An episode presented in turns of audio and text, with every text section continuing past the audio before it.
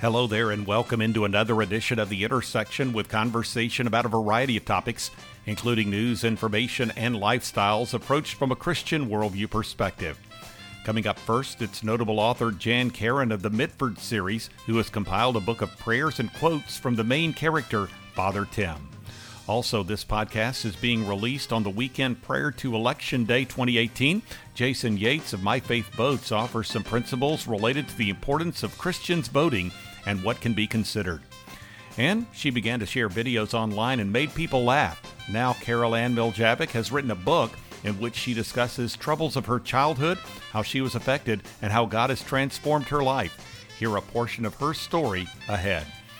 And coming up on this edition of The Intersection, it's Shontell Brewer, a wife and mom who's in ministry. She encourages mothers to see their own home as a mission field. Next, he's an attorney who has written a number of fiction books, some of which have been made into movies. In his latest book, Robert Whitlow deals with the concept of what it means to be chosen and explores some matters related to the nation of Israel. Finally, it's Tammy Suter of Samaritan's Purse with a report from the Florida Panhandle where the International Relief Ministry is reaching out to victims of Hurricane Michael. This is the intersection of production of The Meeting House. I'm Bob Crittenden. Jan Karon is the well known author of the Mitford series, which is centered around the people of a small town, including an Episcopal priest, Father Tim. Throughout the Mitford books, there have been numerous quotes and prayers from the rector, and she has compiled a number of them in a book entitled Bathed in Prayer Father Tim's Prayers, Sermons, and Reflections from the Mitford series.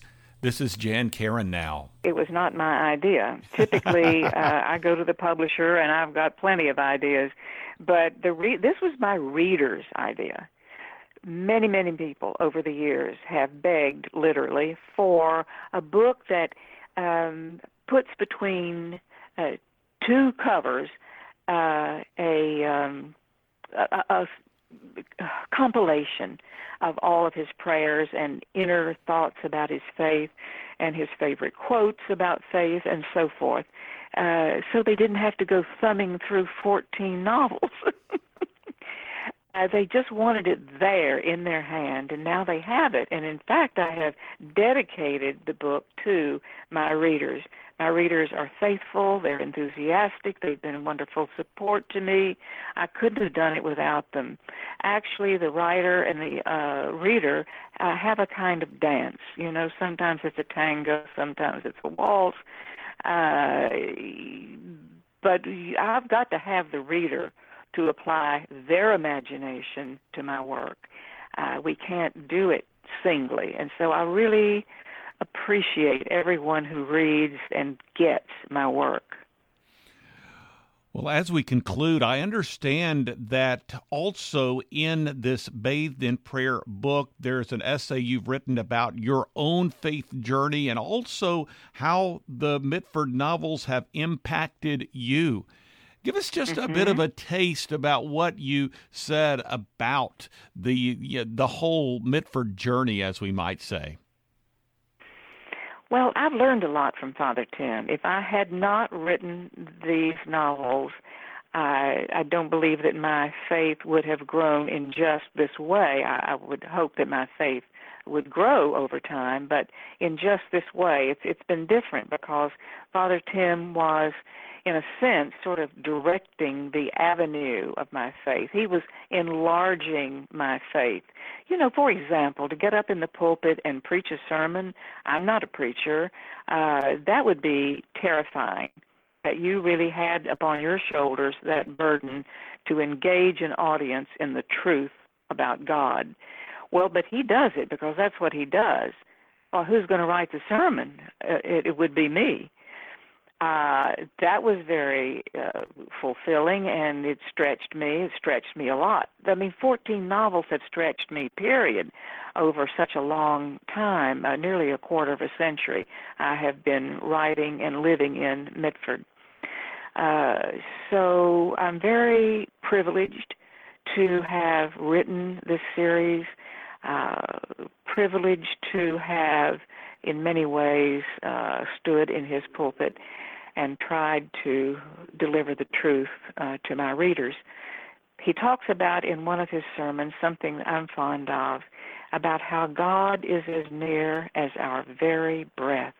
Think how near our breath is, and that is the nearness of God to us at all times. And all we have to do is speak to Him. He knows anyway exactly what we need, exactly what we want. But when we ask Him for His guidance and His direction, then that's when life changes, as it did for me many years ago. Jan Karon here on The Intersection. You can find out more by going to the website mitfordbooks.com. Next up on this edition of The Intersection, it's the CEO of My Faith Votes, Jason Yates. In our conversation, he provided encouragement for Christian participation in the upcoming midterm elections, identified issues, and shared about resources available from the My Faith Votes website. From that conversation, this is Jason Yates now. In presidential elections, about 25 million Christians who are registered to vote typically have not voted. And we predict that, you know, and we're trying to change this number, but at the beginning of the year, we predicted 50 million Christians this year in the midterms would not show up at the polls. So it is incredibly important. So why? Why should they? Well, I refer a lot to a verse in Galatians that says, as we have opportunity, let us do good to everyone. Voting, in my, in my opinion, is an opportunity that we have to do good. Our faith is good because we serve a good God. He is the definition of good. And it's our relationship with Him that we then can personify that goodness in our community, in our culture. And so let's bring that goodness forward, bring the influence of it. And uh, one way we can bring that and influence our community is through our vote. It's an important opportunity that we have. Well, Jason, let's talk about some of the issues that people, that Christians can take into consideration leading up to Election Day. What do you feel are the most important issues to be considered on November 6th? Wow. Um, you know, always at the top of the list, Bob, are the issues of life and religious freedom. Um, you know, life and we we are absolutely concerned about abortion, but it's it's sanctity and dignity of all life. And so we need to have policies and laws that that support those values. So at the top of the list is is that. Um, I think there's a growing pressure against um, religious freedom and our ability to live out the values of our faith in our businesses, in our schools. And so religious freedom is a really key issue um, that we need to be paying attention, paying attention to and standing for. And I'll tell you what, mayors, governors, they uh, uh, they assign people to committees, unelected people to committees that establish policies that affect religious freedom every single day. And it's incredibly important to think about that as we're thinking about mayors and executives in in cities and states across the nation.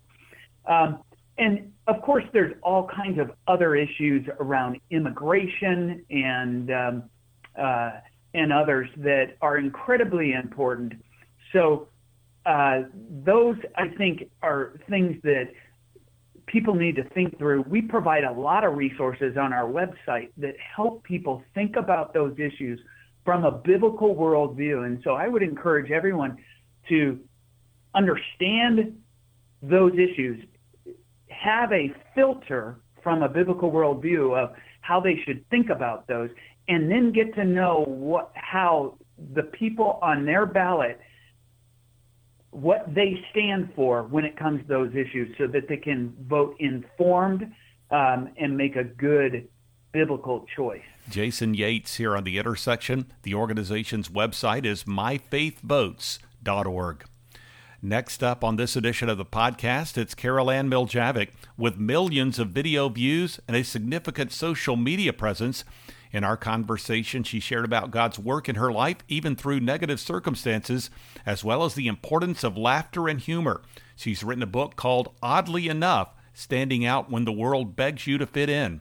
From that conversation, this is Carol Ann Miljavac. I don't think anybody would have imagined me to, you know, go out, graduate, and eventually become, you know, someone who spoke often about faith or um, wrote a faith-based book or anything like that um, because I had to go through quite quite some ups and downs. But I think that's what's so awesome uh, is about the story is knowing that it is those down times and it is those struggles and it is those moments where you're wandering around, not really knowing what you're going to do with yourself or where your life's going to go. That in the future is really going to be exactly what God can use to craft a story that can only be told by you to impact a specific group of people who resonate with where you come from. So um, it's been a crazy ride. It was actually, I got married. Uh, fast forward years later, we moved up to Missouri, and I was kind of just doing the mom wife thing, staying at home, feeling like I had more to give, but not knowing exactly what that was or how it was going to happen.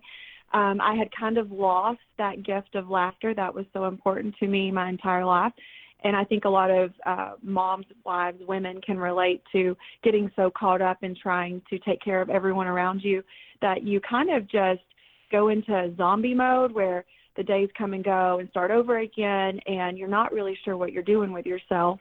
And I wasn't really very happy. And um, I had at the time I had two daughters already. I have three daughters.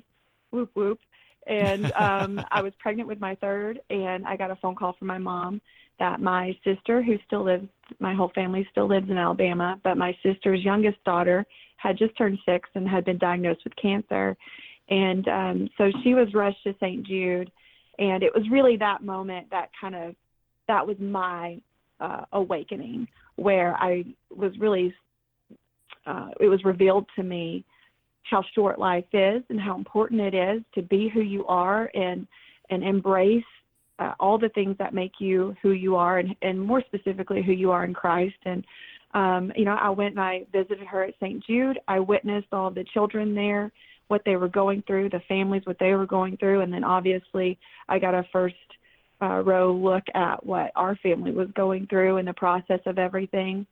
And I came back home from visiting her and I was sitting in my car and I was sobbing uncontrollably. All the grief kind of hit me at once, and I wasn't really looking for God. I wasn't praying. Um, I was just sad, and I had this moment where uh, I felt peace wash over me, and I felt love, and you know there was no question about it. I just knew immediately exactly who that was and who it always was. You know, I always knew He was there. I just denied, denied, denied and uh, my rebellious heart just was not ready yet to to give in and, and live for him until someone I loved more than myself was suffering in a way that I had no control over. And I realized that you know life isn't about me it's about what I leave behind when I go. And we never know when we're going to go. We never know how or when it's going to happen. So what we do have is uh, the chance and the ability to really grow and embrace who we are and and let those gifts God crafted us with be uh, made stronger in every experience we have, and then pour that out all over everyone else into the world. So I made it my mission because I, I felt very strongly that He wanted me to speak because the word speak just kept coming up into my heart. And um, so I trusted that. I didn't know how it was going to happen. I was kind of terrified because speaking is scary. And um, I told everyone, and I just walked in faith for about a year. Nothing happened. And um, throughout that year, I would make funny videos to make my uh, niece smile. That was kind of the my role in our family was to be goofy and silly, especially in hard times, and kind of lighten up the mood. And I kind of just thought, I need to start being who the I need to be this person all the time. You know, I need to get my my goofy back. I need to be silly because that's part of what God gave me is ability to make people laugh. And uh, so she really kind of encouraged me to really just let go of those chains and be free to be uh, silly. And I feel like laughter is so important to peace and joy. And it's I feel like laughter is absolutely a gift from God. and I feel like that's why it's under attack. And a lot of people are losing that sense of humor that we so desperately need. Carol Ann Miljavac here on the intersection. Her website address is ca miljavac. That's M I L J A V A C dot com. This is the Intersection Podcast, a weekly production of the Meeting House, and you can learn more through meetinghouseonline.info. When you visit, you'll find a link to the Media Center marked Meeting House on Demand, through which you can listen to or download full conversations with recent guests featured on the Intersection Podcast. You can also subscribe to the Intersection and have it delivered to your podcast receiving software, including iTunes, on a weekly basis. The Intersection is also available through the Faith Radio app. Learn more when you go to faithradio.org. You can also access the Meeting House homepage through faithradio.org. Also, when you visit the Meeting House homepage, you'll find links to two blogs. One is The Three, with three stories of relevance to the Christian community. The other is The Front Room, with devotional thoughts and commentary from the Meeting House. You can also follow me on Twitter and access the Meeting House Facebook page, and you can get connected to video content. Again, that website address is meetinghouseonline.info or go to the programming section at faithradio.org. Shontell Brewer has written the book Missionary Mom Embracing the Mission Field Right Under Your Roof. She discussed the concept of regarding one's children as a mission field. Here now from that conversation is Shontell Brewer. You know, I think some of it is just going right to God in, in the beginning and saying, Lord, I need you to give me new eyes for this whole thing. Especially, you know, I, I know for me, when my kids were small, I really struggled and then even I know there's a there's parents who prefer different ages of their children. They just you know they relate to them a little bit better at, different ages and stages. And so if you find yourself in that tough one, or just even from the beginning of parenting, of just going to God and saying, I really need you to see help me see this as a calling and not something where I'm feeling uh, stuck. And he's so faithful to do that. He really pointed out to me that I was viewing my call as a mom as uh, I was I was I don't know. I think I just complained about it a lot. I everyone would say, "How are you? How are you feeling? I'm tired. These kids, these kids." And I was looking for more more mom's nights out than mom nights in, which I mean, we prayed forever for children. You know, I mean, it was it was completely understood that we were going to be parents, and that was always a goal that we had and a desire that we had. And when I was young, I wanted 10 kids, and God saw fit that I only needed five right now, which is totally fine by me. But, you know, we, we have the ability to go to God and ask Him to be the one to create the shift. And then we focus on abiding in Him. And the more that we do that, the more we are in His Word, the more we begin to see opportunities around us. And that's the, I think that's the perfect word is the opportunity. We change our thinking from, well, we've got this job to do or I have these responsibilities to do to, man, I have this opportunity to connect my children directly to God. Mm. So they don't think that they need to come to me in order to have a relationship with him and they don't have to wait to, at to any to be any certain age in order to go out and start doing the work that he has for them right now. Those are the kids that I want to raise. Those world changers, those Esthers and Davids that were kids with these crazy huge faiths and they went right to God both you know all, all so many examples in the bible of these kids that went right to god. And that's those are the kind of kids that that i want to be um, raising. Well i want you to address the concept of a martyr mom. What kind of mm-hmm. contributes to that? And and how does a, a mom kind of break free from that mindset? You know, I think 100% it is the enemy that comes in and tries to clarify things that we already maybe think about ourselves. We get caught up where we are, um, we we decide that we are martyrs, you know, because we everything is so. It is a difficult job. It is a very big job being a parent, not just a mom, but a parent, and you are you're needing to literally keep these kids alive for a while and then you are trying to help them to function in a society where you don't always get to stand right next to them the entire time and then pretty soon they launch and you know they go out and and they're telling people what their last name is. And sometimes you're like no no no no don't mention my name. But you you want them you want them to be successful. You want them to do well and you want them to out be out making a difference for god is our you know our ultimate goal.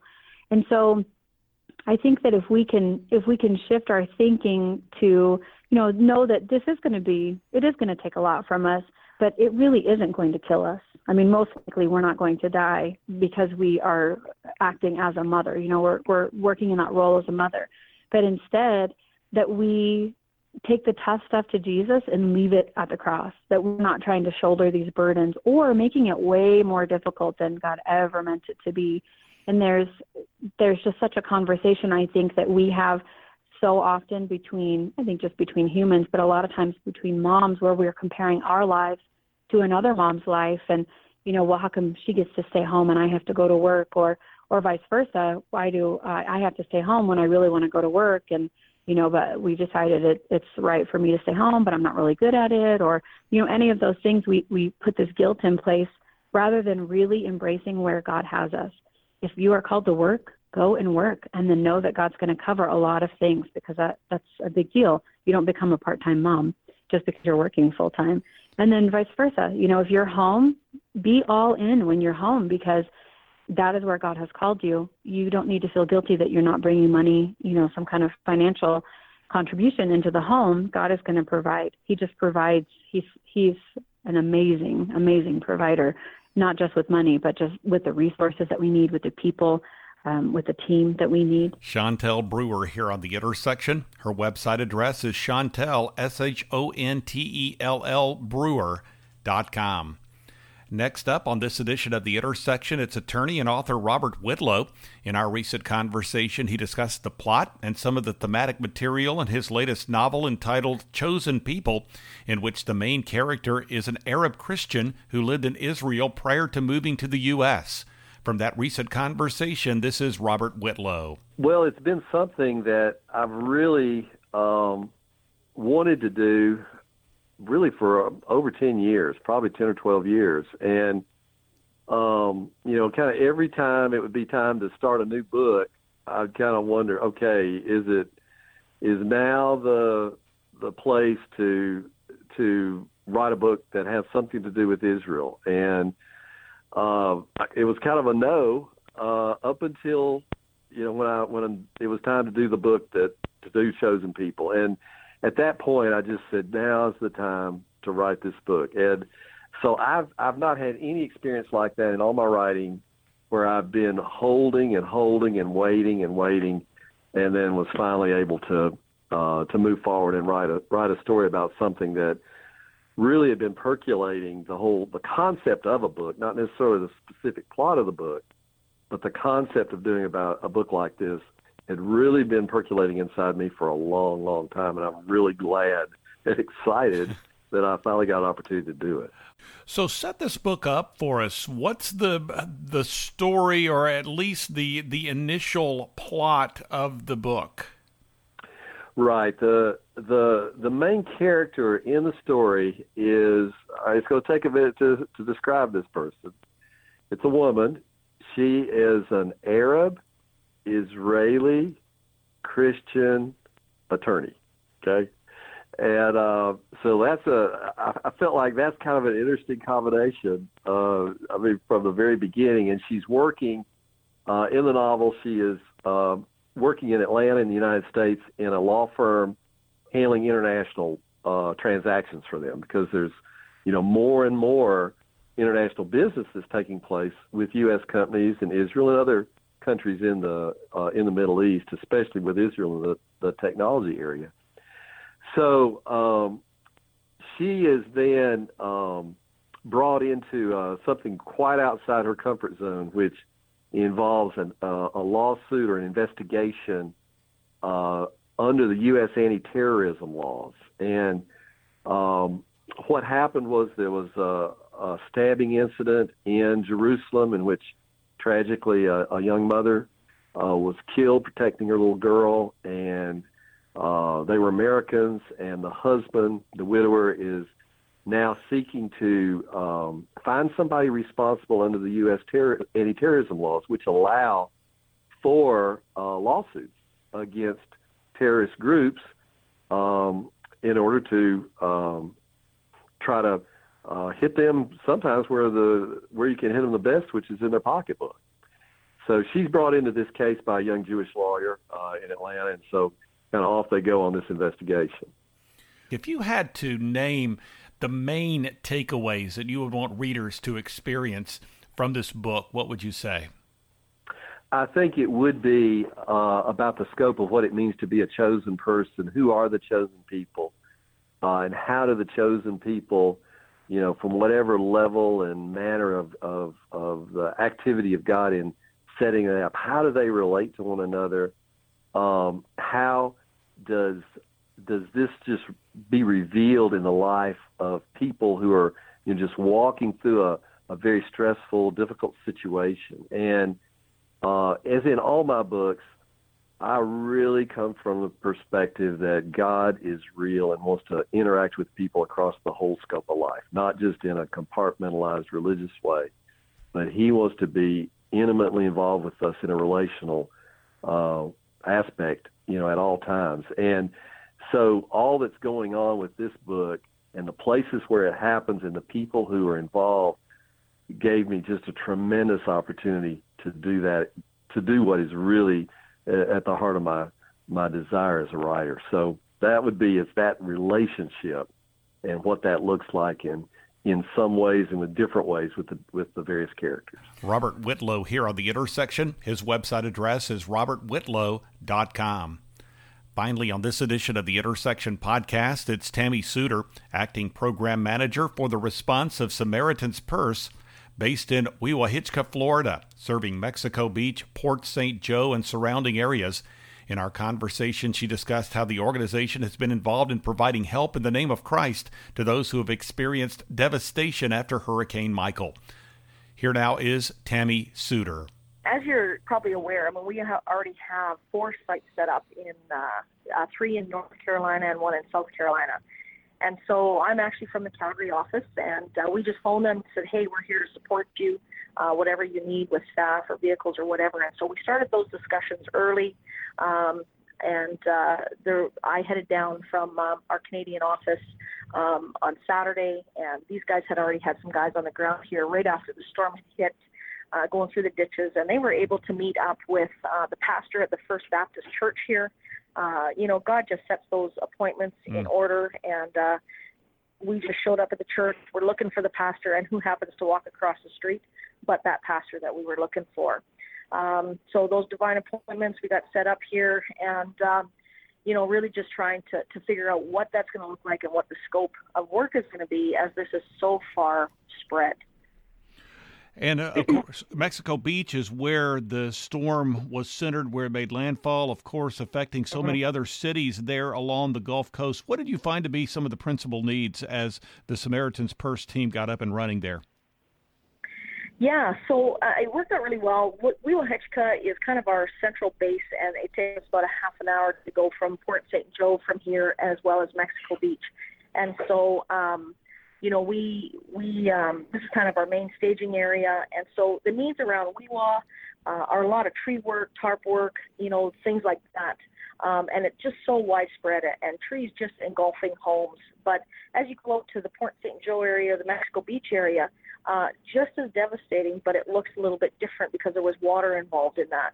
And so when you, um, you know, you get those surges that are 12, 14, 16 feet, uh, it just causes a lot of damage. And so there's a lot more mud out work and tarping that needs to happen in those areas. But uh, again, just incredible amounts of work that need to be done in all these areas.